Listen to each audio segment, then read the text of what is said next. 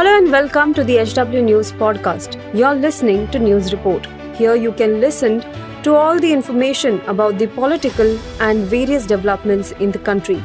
Follow this podcast now to stay updated. At HW News, we have been delivering news that matters to you.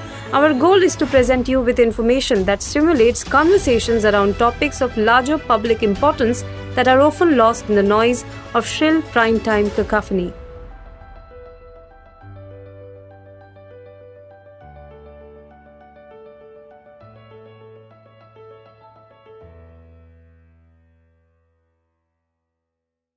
नमस्कार दोस्तों, आप देख रहे हैं H W news और मेरा नाम है सोनू कनौजिया वित्त मंत्री निर्मला सीतारमन ने अपनी सरकार के दूसरे कार्यकाल का आखिरी पूर्ण बजट आज पेश किया।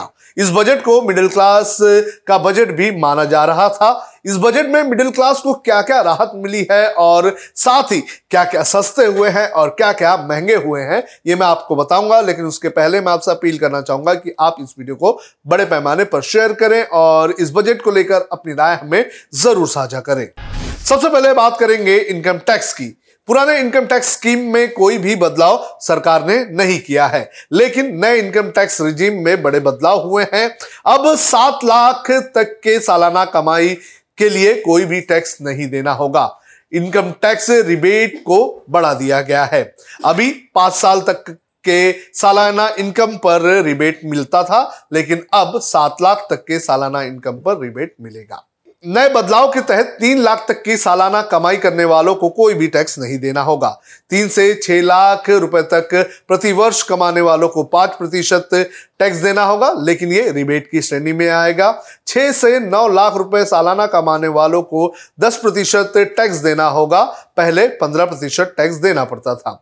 नौ से 12 लाख की कमाई करने वालों को अब 15 प्रतिशत टैक्स देना होगा, जो पहले 20 प्रतिशत था। 12 से 15 लाख तक की कमाई करने वालों को 30 प्रतिशत टैक्स देना पड़ता था, लेकिन अब इसे कम करके 20 प्रतिशत कर दिया गया है। वहीं 15 लाख से ज़्यादा कमाने वालों को पहले भी 30 प्रतिशत टैक्स देना पड़ता था, और अब भी 30 प्रतिशत ही देना पड़ेगा। अब आसान भाषा में आपको समझाता हूँ कि आपकी कमाई कितनी है तो आपको कितना भरना पड़ेगा। सबसे पहले सात लाख तक की कमाई करने वाले को एक भी रुपया नहीं भरना होगा, वो रिबेट में आ जाएगा।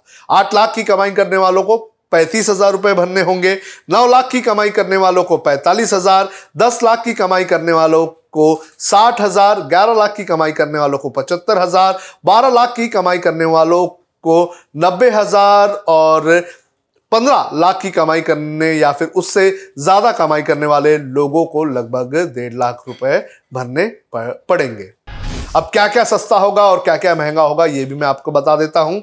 इस बजट में कई चीज़ों पर कस्टम ड्यूटी कम की गई है तो कई चीज़ों पर कस्टम ड्यूटी बढ़ा दी गई है। वित्त मंत्री निर्मला सीतारमन ने अपने बजट भाषण के दौरान कहा कि कस्टम ड्यूटी से सरचार्ज दरों में बदलाव किए गए हैं। खिलौने पर लगने वाले सीमा शुल्क को घटाकर तेरह प्रतिशत कर दिया गया है, यानी कि खिलौने अब सस्ते होंगे।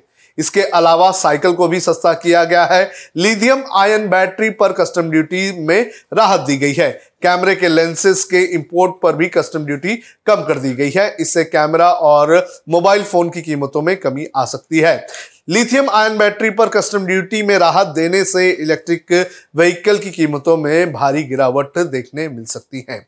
वहीं कुछ चीज़ें महँगी भी हुई है, उनमें सिगरेट पर आपदा संबंधी ड्यूटी को बढ़ा दिया गया है। वित्त मंत्री के मुताबिक सिगरेट पर आसमिकता शुल्क को 16 प्रतिशत बढ़ा दिया गया है। इसके बाद सिगरेट महँगी होगी। इसके अलावा सोना चांदी और प्लेटिनियम से बने इंपोर्टेड ज्वेलरी महँगे हो जाएँगे। डायमंड को भी महँगा कर दिया गया है।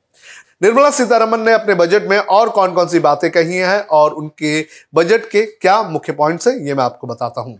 एक घंटा 27 मिनट तक की स्पीच में निर्मला सीतारमन ने गरीबों के लिए बड़ा ऐलान किया। उन्होंने बताया कि गरीबों को मुफ़्त अनाज मिलने वाली स्कीम को अब और एक साल बढ़ा दिया गया है। 50 नए एयरपोर्ट और हेलीपैड भी बनाए जाएँगे। युवाओं के लिए 30 इंटरनेशनल स्किल सेंटर्स भी बनाए जाएँगे। रेलवे के खर्च के लिए दो लाख चालीस करोड़ रुपए जो है दिए जाएँगे। एमएसएमई को नौ हज़ार करोड़ की क्रेडिट गारंटी और ऊर्जा सुरक्षा के लिए पैंतीस हज़ार करोड़ रुपए जैसे बड़े ऐलान किए गए हैं। सीनियर सिटीजन के लिए सेविंग्स अकाउंट में रखी जाने वाली रकम की लिमिट चार दशमलव पाँच लाख रुपए से बढ़ाकर नौ लाख रुपए कर दी गई है।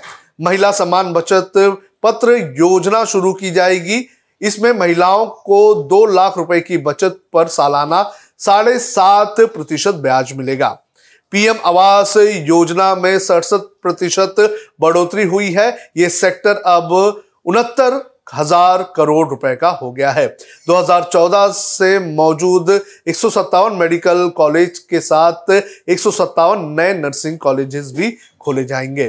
तो ये कुछ अहम पॉइंट्स है। निर्मला सीतारमन के आज के बजट के आपको क्या लगता है कि ये बजट मिडिल क्लास के लिए था या नहीं था? आप कमेंट करके हमें ज़रूर बताएँ। अब खबरें पाइए सबसे पहले हमारे मोबाइल न्यूज़ एप्लीकेशन पर। एंड्रॉइड या आईओएस प्लेटफॉर्म पर जाइए एच डब्ल्यू न्यूज़ नेटवर्क को सर्च कीजिए, डाउनलोड कीजिए और अपनी सुविधानुसार भाषा का चयन कीजिए। खबरों की भीड़ में अपने काम की खबर पाते रहिए।